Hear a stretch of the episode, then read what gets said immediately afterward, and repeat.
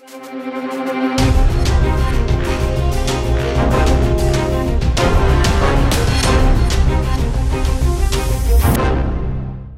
நேயர்களே இது political pulse நிகழ்ச்சி. உங்களை அன்புடன் அழைக்கிறேன். அனைவருக்கும் தமிழ் வணக்கம். நான் உங்கள் சகோ சே த இளங்கோவன்.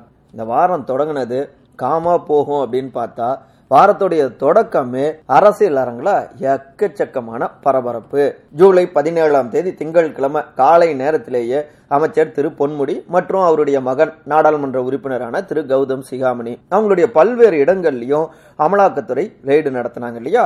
ஏற்கனவே ஒரு ஒரு மாதத்துக்கு முன்பு தான் அமைச்சர் திரு செந்தில் பாலாஜியோட இடத்துல ரெய்டு நடந்தது. அதுக்கப்புறம் அந்த காட்சிகள் எல்லோருக்குமே தெரியும். கிட்டத்தட்ட பதினெட்டு மணி நேரம் ரெய்டு அதுக்கப்புறம் நெஞ்சி வலி அதுக்கப்புறம் ஹாஸ்பிட்டல் அட்மிட் அதுக்கப்புறம் நாலு பிளாக்கு பிளாக்குக்கு அப்புறம் சர்ஜரி அப்புறம் மறுபடியும் நீதிமன்ற காவல் நீதிமன்றம் வழக்கு.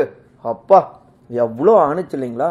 அதுக்கப்புறம் மூன்றாவது நீதிபதி அவர் தீர்ப்பு கொடுத்து கைது செய்தது செல்லும். அமலாக்கத்துறை அவரை விசாரிக்க உரிமை இருக்கு அப்படின்னு வந்த பிறகு தற்போது செந்தில் பாலாஜி புழல் சிறையில இருக்காருங்க. புழல் சிறையில அவர் எப்படி இருக்காரு அப்படிங்கறதெல்லாம் நாளையுடைய நம்முடைய நிகழ்ச்சியில விரிவா பார்க்கலாம். ஏன்னா அவ்வளவு சமாச்சாரம் இருக்கு. இப்ப பொன்முடி வீட்டுல எதுக்குப்பா ரெய்டு அப்படிங்கறத பார்க்கலாங்க. அது ஒரு பதிமூணு ஆண்டு கால ஒரு பிளாஷ்பேக் இருக்கு. ரெண்டாயிரத்தி ஆறு பதினொன்னு அந்த திமுக ஆட்சி காலத்துல பார்த்தோம்னா அப்ப கனிம வளத்துறை அமைச்சராகவும் பொன்முடி